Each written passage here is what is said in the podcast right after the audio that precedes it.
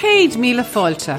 Welcome to the Letter from Ireland show, where we travel in the footsteps of your Irish ancestors, visiting their homelands and telling their stories as they put down roots in so many places around the world. Hello, I'm Mike Collins, and you're very welcome to this episode of the Letter from Ireland podcast. And the title of today's episode is Murder in the West of Ireland. And we've two letters to share with you, and Karina will read them out in just a few moments. But I think they're actually very interesting cases because both are actually uh, focused on particular murder cases in the 1800s in the west of Ireland, but from both there are actually much bigger social ramifications, and we'll actually look at both of those as we go through the podcast today. So, just to say, you can find the show notes for today's episode on a letterfromireland.com forward slash 708. That's a letterfromireland.com forward slash 708. We also have three very, I think, appropriate pieces of music to share today as well. And the first one is from a band that I would have heard live back in the mid 1970s in Cork as a fairly young guy at the time. It's a band called the Wolfe Tones, and it's a song called The Great Hunger. It was in the year 1840 and five, a great hunger and it was the neglect of the rulers to be that no crops could the soil command. Yet the farmer he tilled, he toiled and he sowed, and he planted with his strong hands. A great hunger came o'er the land. The moon it shone bright o'er the late autumn skies was the finest the harvest moon. Yet it was not a sight of joy to be seen, for then again too soon crop failure had turned the sweetness all sour in the hearts of all Ireland. A great hunger came o'er the land. Now the men they grow weak, and the women are pale, and the children are dying now. The cold winter months will soon pass us by without hope in the early spring, and the people will cry with a hungry plea without hope of a helping hand. A great hunger came o'er the land. The birds they are singing way out of tune as the cart pulls the donkey along. The crops they have failed us again in this year. Oh, then tell me what caused this wrong. Was it the curse of a witch that caused this bad deed, or the work of a devil's hand? A great hunger came o'er the land. Not a devil or witch had a hand in this deed. Of this I assure you now. But the cuckoo of man, this crippling foe, though it's little that you might have, he's exploited the work of the laboring man, and while his belly expands, a great hunger came o'er the land.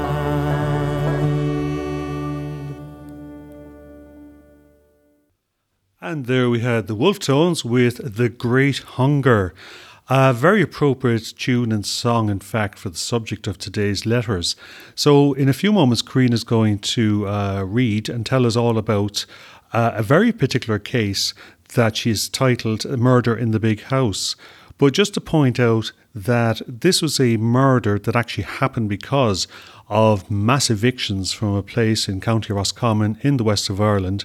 And through those mass evictions, in fact, we had the coining or the infamous coining of the phrase coffin ships associated with uh, the time of the Great Hunger, the time of the famine, and those terrible, terrible conditions that people had to face as they went off to an uncertain future, uh, somewhere, if you like, across the sea, traveling for kind of weeks on end uh, in just fairly despicable type circumstances.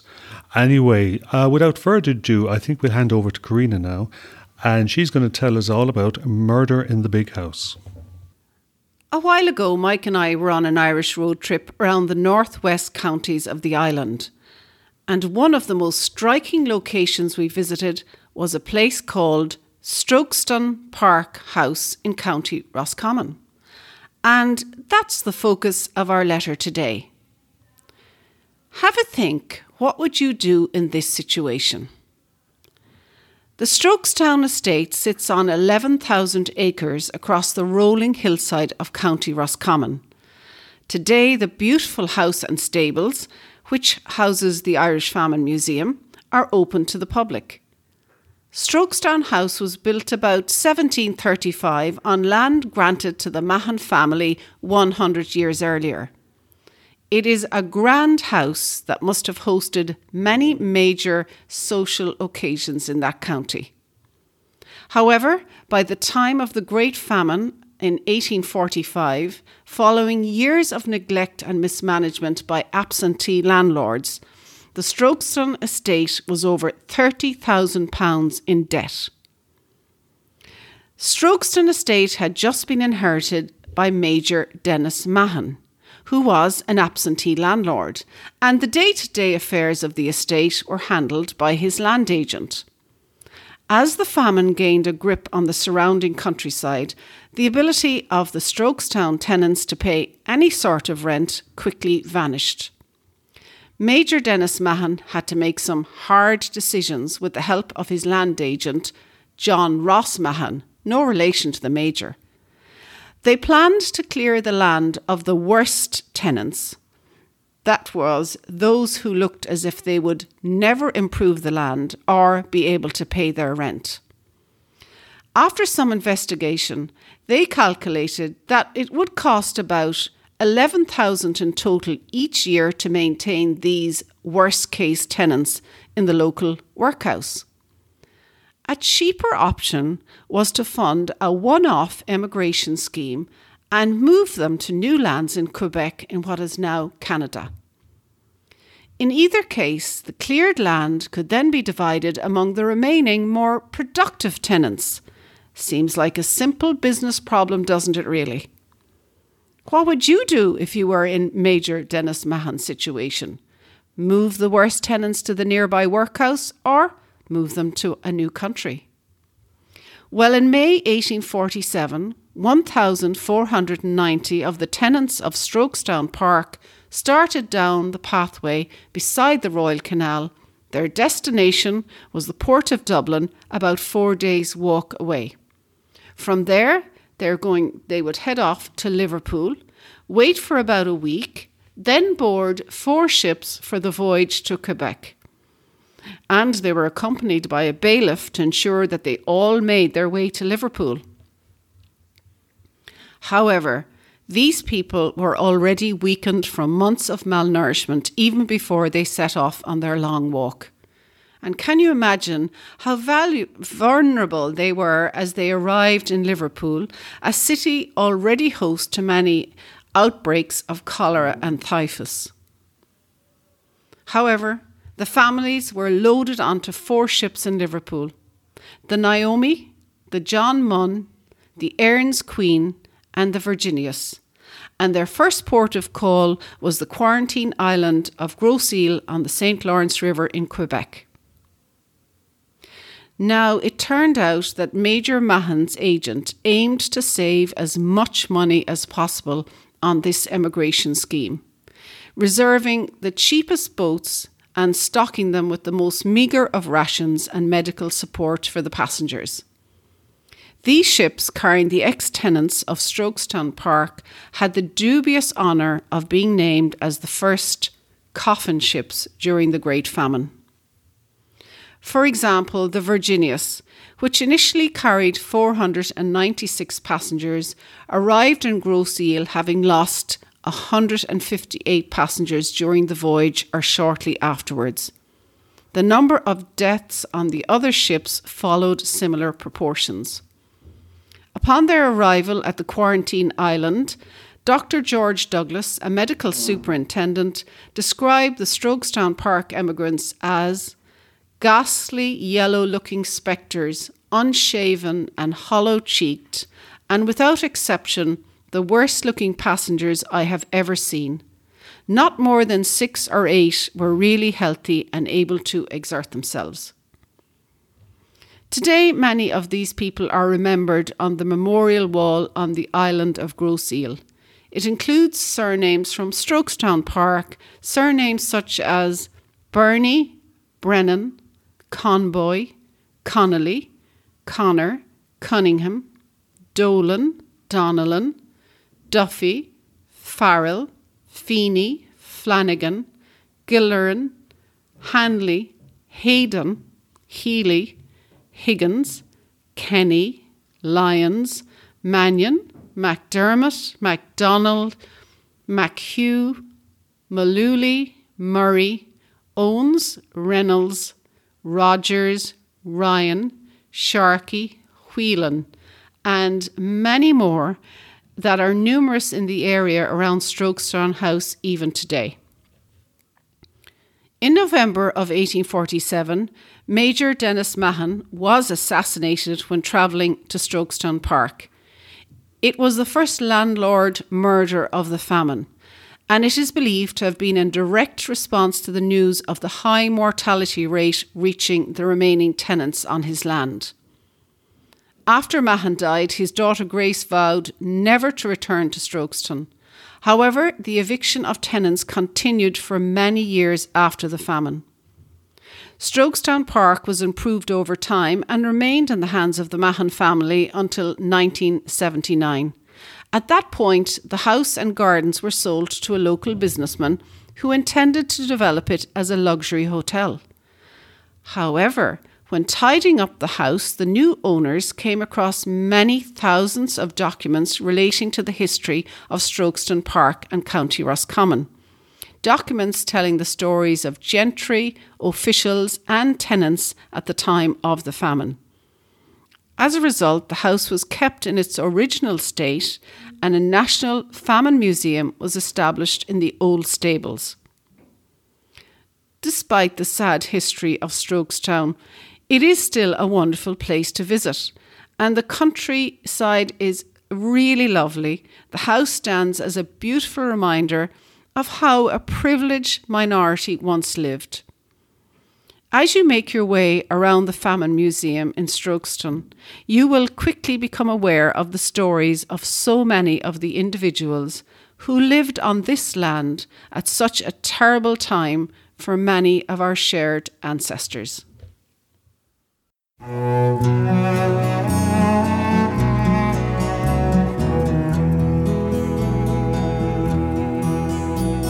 a lonely prison wall, young girl calling.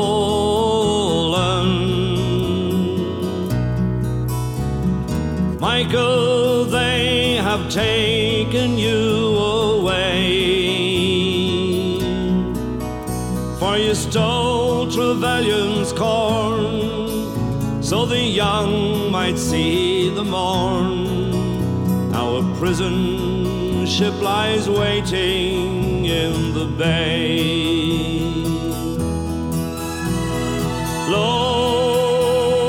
Lie the fields of Athenry, where once we watched the small free birds fly. Our love was on the wing. We had dreams and songs to sing. It's so lonely round the fields Athenry.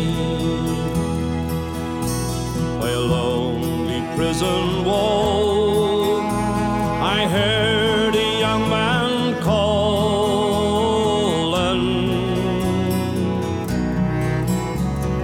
Nothing matters, Mary, when you're free. Against the famine and the crown, Rebelled, they cut me down. Now you must raise our child with dignity. Low lie the fields of Athenry, where once we watched the small free birds fly.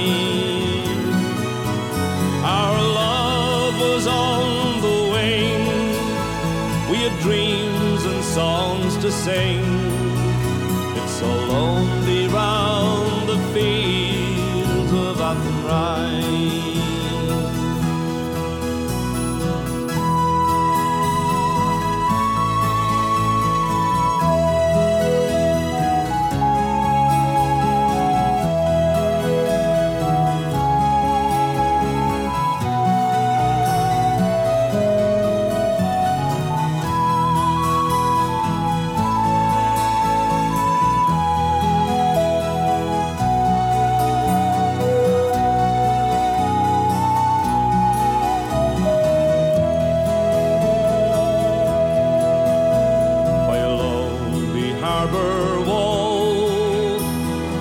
Watched the last star fallen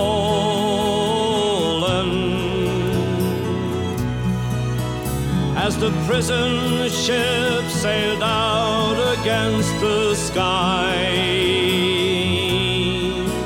For she lived in hope and pray for her love in Botany Bay. It's so lonely round the fields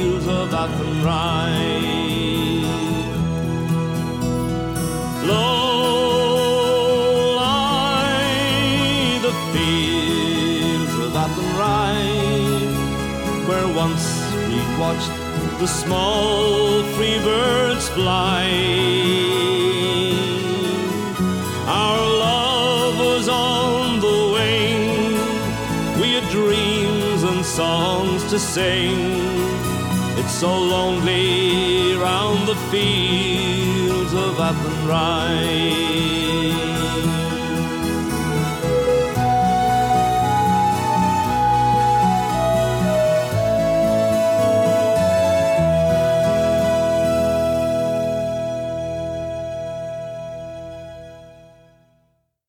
There we had the Fields of Athenry, the very rousing and uh, the very poignant Fields of Athenry, sung by Paddy Reilly there.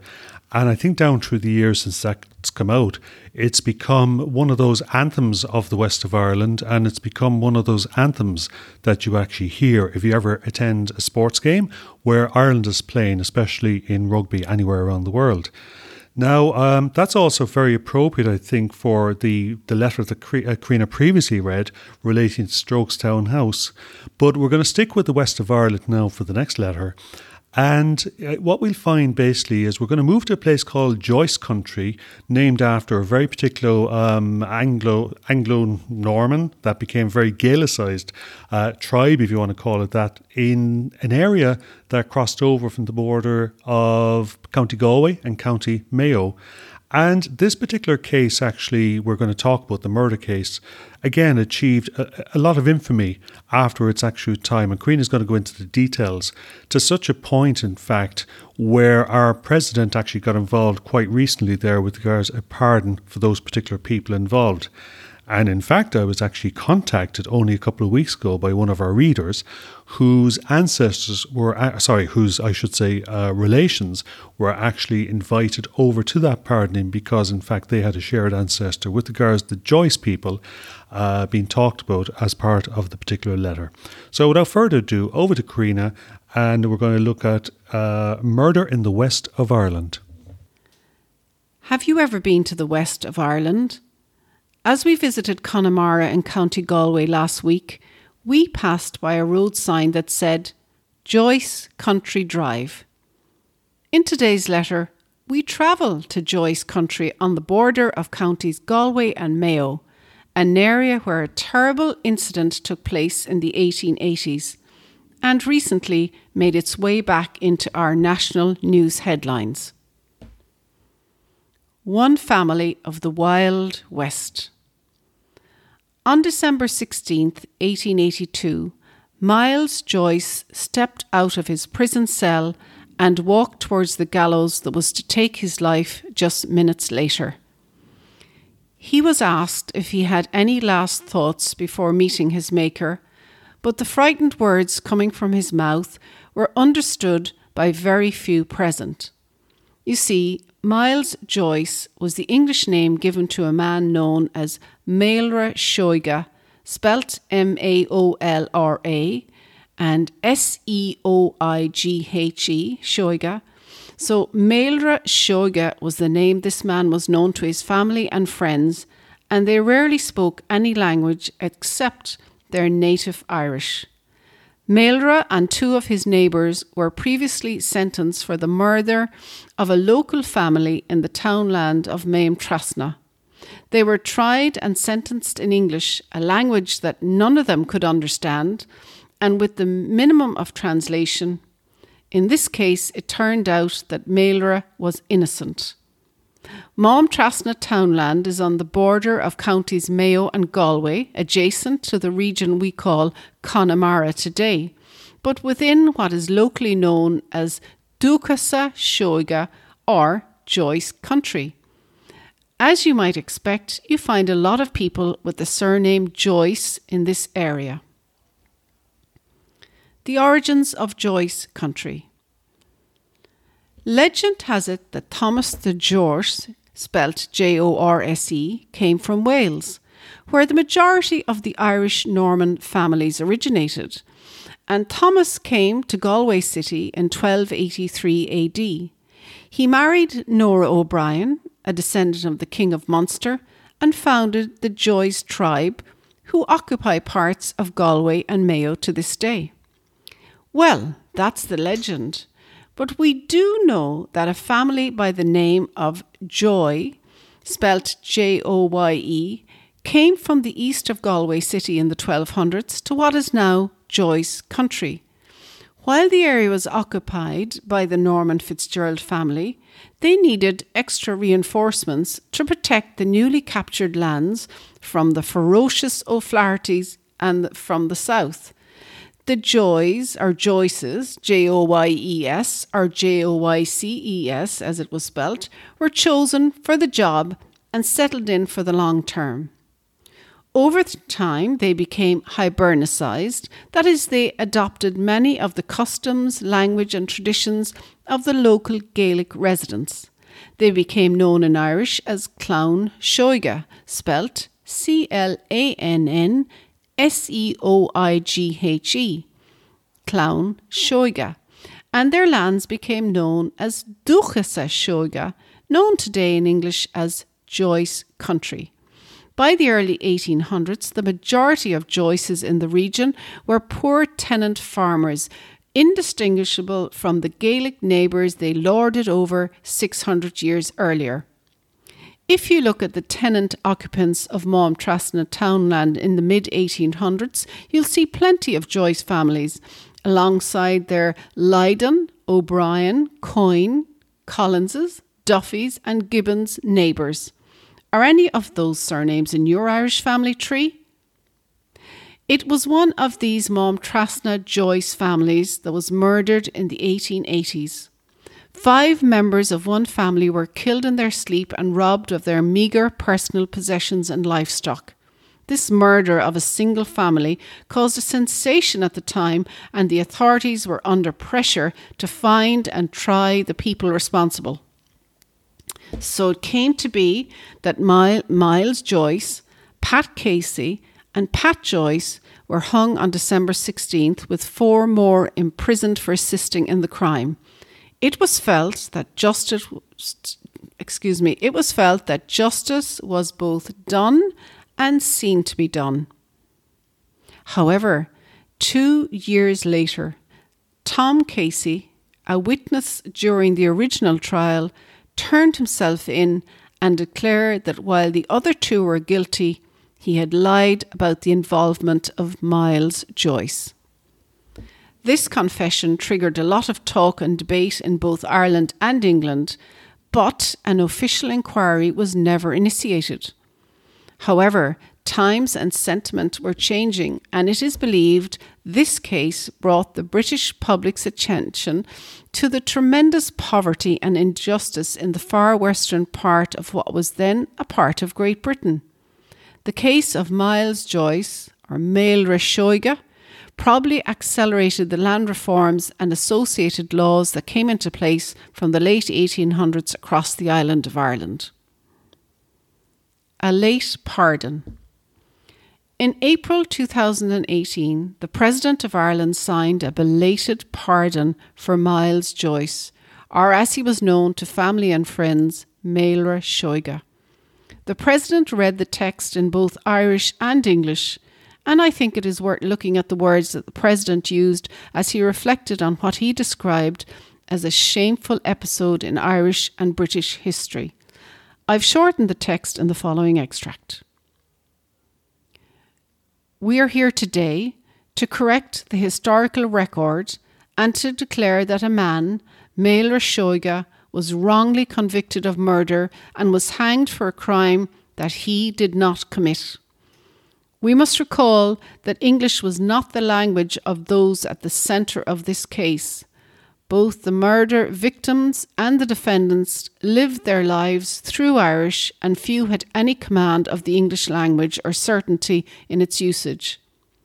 When this heinous crime was committed, five members of a family butchered where they slept, the forces of an unsympathetic and arrogant colonial regime were unleashed on an already traumatized community a combination of a systemic contempt for the Irish speaking accused and an extraordinary zeal to secure convictions regardless of testimony and evidence that should have raised serious misgivings conspired to deliver what has been described as one of the clearest cases of miscarriage of justice in British legal history. Seoige's trial was unfair not only by today's standards, but by the standards of the time. Many aspects of witness testimony were inaccurate or falsified. Most obviously, conducting a trial where the jury, judge, prosecuting and defending lawyers did not share the same language as the accused, and where no meaningful translation is provided, must surely remove any pretence of justice having been sought or delivered. I must admit, this recent pardon has just reminded me how hard life was for so many of our shared Irish ancestors.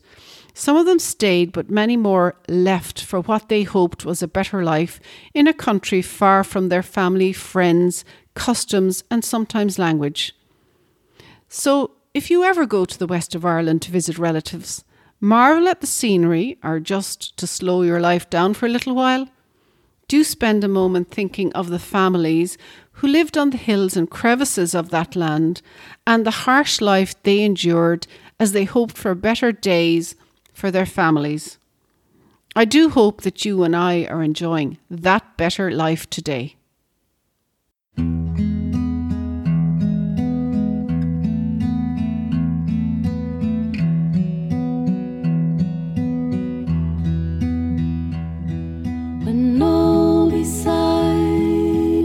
着。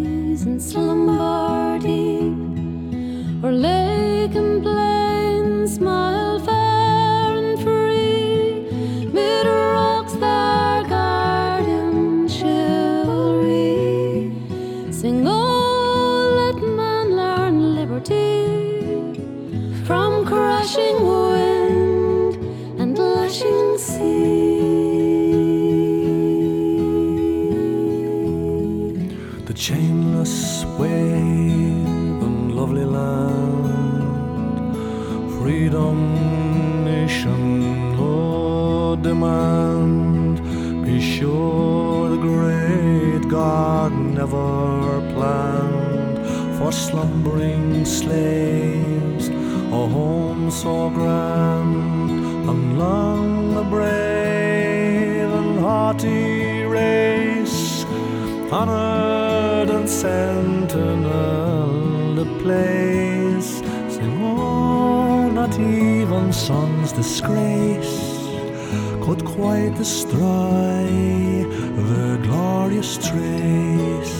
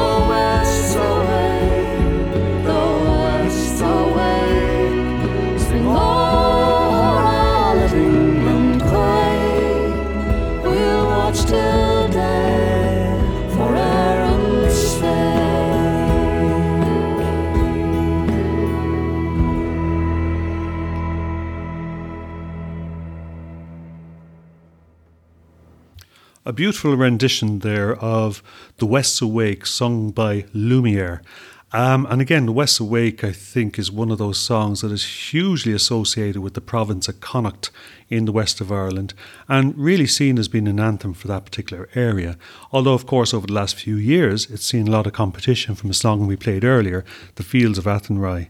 But again, I think it kind of sums up, if you like, that sense of. Um, how Ireland, having gone through, especially the west of Ireland, which is just kind of decimated by famine and emigration, right down to the 1970s, basically, and beyond, uh, but how it actually has a spirit about it and looks to recover as time goes on. And I think in some ways as well, both of our stories today have a terrible, terrible beginning in both cases, but there's an element of redemption as well, and things having kind of come full circle to the Ireland that we enjoy today, um, and of course the actual spread of the Irish diaspora around the planet and the effect of the Irish around the planet even today. So you know, there's there's kind of that aspect of the. Um, oh, what I'd like to call, I suppose, that spirit, that spirit of Ireland, that spirit of the west of Ireland captured in that song, The West's Awake. Uh, that's it, folks, for this week. I hope you enjoyed this particular episode of the Letter from Ireland podcast. And remember, again, you can actually find the show notes at a letterfromireland.com forward slash 708. So, from me, Mike Collins, until next week, slán for now. If you've enjoyed today's Letter from Ireland show, we'd like to invite you to check out our special membership area, the Green Room. You hear us mention it a lot during the show, and you can find full details of the Green Room at a letterfromireland.com forward slash Green Room. Our Green Room is the essential resource for anybody at any stage in researching their Irish heritage because it's where we delve into all the good stuff to help you break down those brick walls and really connect the pieces in your Irish ancestry puzzle. In the green room, you get access to online genealogists' extensive research to- tools, quick win training, as well as member only access to johngrenham.com and a very supportive, active community to help you along the way with feedback and advice. The Green Room is the perfect place to be for anybody starting or continuing their Irish ancestry search. So why don't you come and join us there at a letterfromireland.com forward slash green room. That's it for me, but I'll be back next time with another instalment of the Letter from Ireland show. And I really look forward to chatting to you then. Slán go fóill, Karina.